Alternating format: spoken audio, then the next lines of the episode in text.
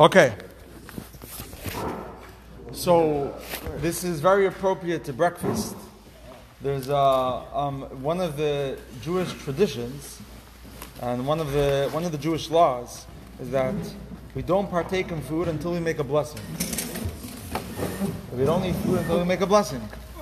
And um, there's different blessings for different types of foods, depending on where the food originates from um, meaning if it's from the ground, from a tree, if it's processed, um, from grain.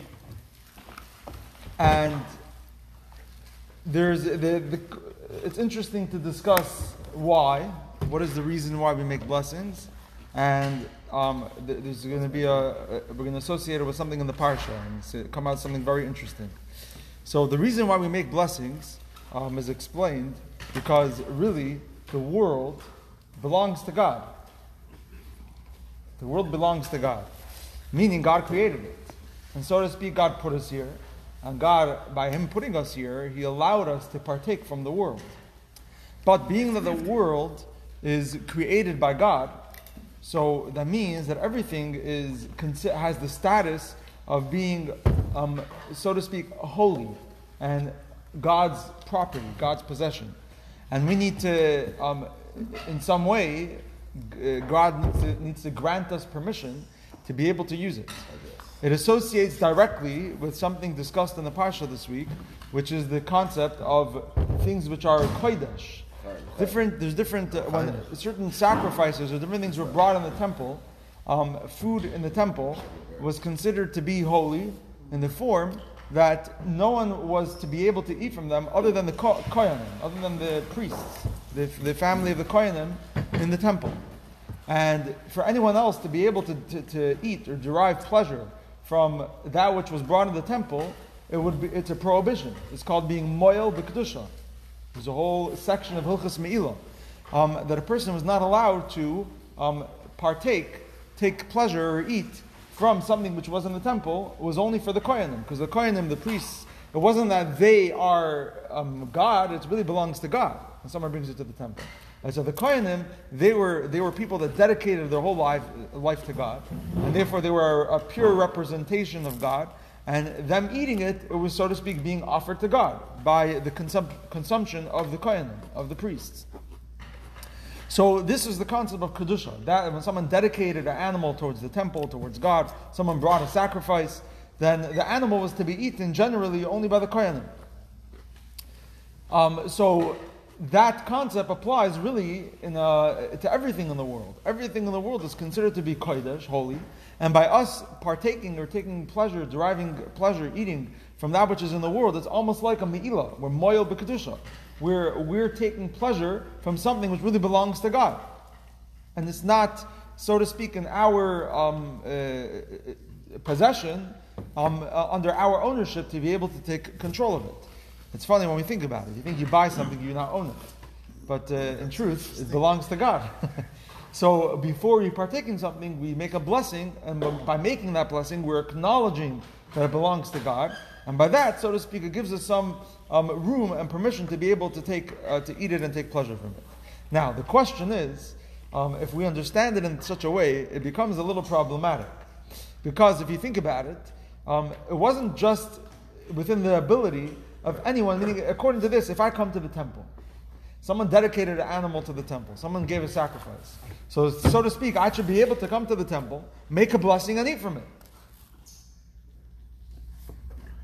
Meaning, if the whole concept of the premise and the basis of the whole thing is that it belongs to God, it's holy, and I'm not allowed to partake in something uh, because it belongs to God, then if a blessing solves that, why doesn't a blessing solve that for. For Just because you have to make a blessing to eat doesn't mean you can eat everything because you made a blessing.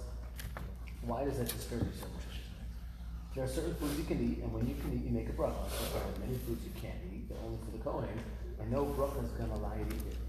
So my question really, my question really, that is the question. My question really is, what does the blessing accomplish?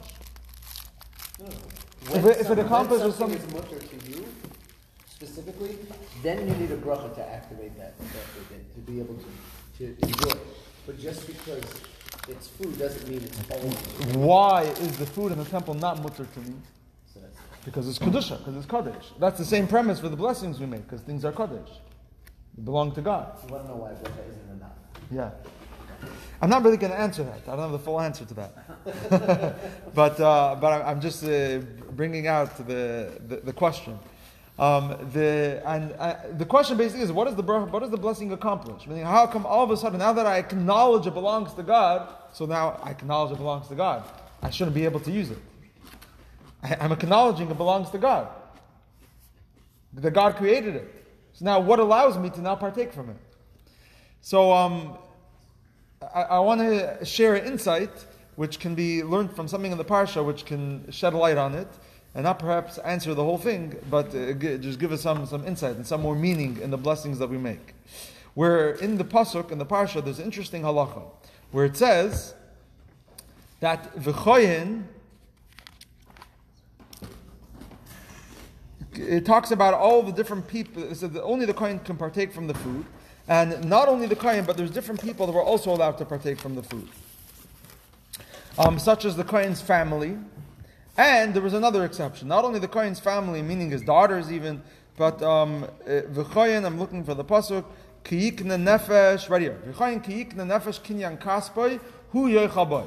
That if a kohen were to purchase a person, meaning if the kohen were to were to hire um, someone to be to work for him, to be um, a, a, a slave in the times of and back then, where there was the concept of Eved Knani. Rashi explains Eved Knani shekani legufay. If a kohen, um, uh, and even if that uh, slave would have children. So, um, so the, the if a, if a kohen acquires someone, a person which was considered to be part of his property, that slave, while he was under the ownership of the kohen, he was also allowed to eat from the same food that the kohen can eat from. Why? Because he's, con- he's considered part of the kohen's property. He's considered he falls under the holiness that the kohen falls under, just by the fact that he's owned by the kohen. Meaning that, it, that, that uh, these foods were holy, and being that they were holy, they were in- only able to be partaken, they were only able to be consumed by a kohen which was holy himself, um, and uh, dedicated and devoted to God his whole life. And the, the property of the kohen, the slave which was acquired by the kohen, was also allowed to partake in the same way from the kohen, just by the fact that he was owned by the kohen. So, uh, if we understand that, that halacha, that can in some way shed light on our discussion, on our topic, on the blessing.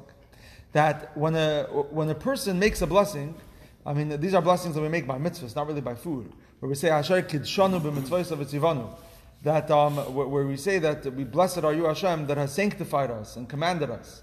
Um, but even when we make a blessing on food, um, what, it's, what, what really is happening when we make that blessing, if we understand what's happening in this way, that we are acknowledging not just that God is the one that created everything, and acknowledging that, the, that, that God put us in the world and gave us to partake from it and take pleasure from it, but when we make a blessing, what we are really doing is we're, we're, we're being mekabel on ourselves, Ol Malchus Shemayim.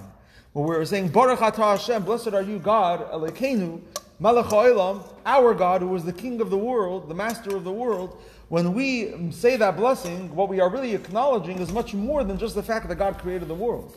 What we're acknowledging is that we are, so to speak, God's worshiping God. We are an eved to God. We are a slave to God in the way that we are put in this world to, to, to fulfill a mission that God gave us. We are put in this world to, to work for God, to do something godly, and we're not here for ourselves.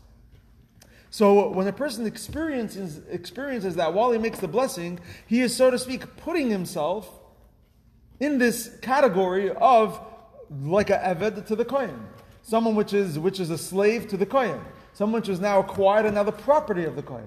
When we make a blessing, we are accepting upon ourselves to be under that ownership of God. We are accepting upon ourselves to be in this world not under our own ownership, not that we're here in this world to do whatever we want and to just enjoy the world without acknowledging God and without putting ourselves under, under God's um, uh, um, ownership. But when we make the blessing, we're saying Elokeinu, Baruch Hashem Elokeinu Melech that we're acknowledging God as being the Melech and we are part of, we are in this world um, under God's uh, um, direction, under God's ownership, here for not for ourselves, but to fulfill our godly purpose. which in a deeper way is for ourselves, because we all have God inside of us with a godly soul. Um, but when we acknowledge that, we become God's property. We become like an eved to God, and it falls under this category of this halacha. By being a, a, um, a eved of God, we're like kohen and kinyan kasper. We're kinyan kasper. We are um, the uh, we are acquired by God, and now we're able to partake from whatever Hashem put in the world because we're not partaking from it for our own consumption. We're not partaking from it as a as a um, as an individual. We're partaking from it as being someone that has put ourselves and accepted upon ourselves God as being our creator, God as being our master, here for a godly purpose, and here to fulfill a godly mission. And therefore, everything we consume is for that holy purpose. So, this is what a blessing really accomplishes. Why it doesn't answer the question fully is because if that's what it is, and you get a blessing, you should be able. Right. right. What the rabbi just said, my But it's a beautiful message of a blessing. My father recently wrote an English sefer just about this topic, and tomorrow morning, Rich Hashem, I'm going to bring 20 sefarim and donate to the shul. Everybody can go ahead and take. It's it's absolutely about brachas. When you say Baruch Atah Hashem, what does it actually do? What does that activate, and how does that connect with you? So, we'll bring it tomorrow. Beautiful. Give a little uh, No, no, I didn't finish it. You didn't start it? What? Did you? I, don't, I didn't have it to start. Did I give it to you? I never gave it. I don't think I, gave it to you. You showed it to me. You showed me. You didn't even give me though. You showed me.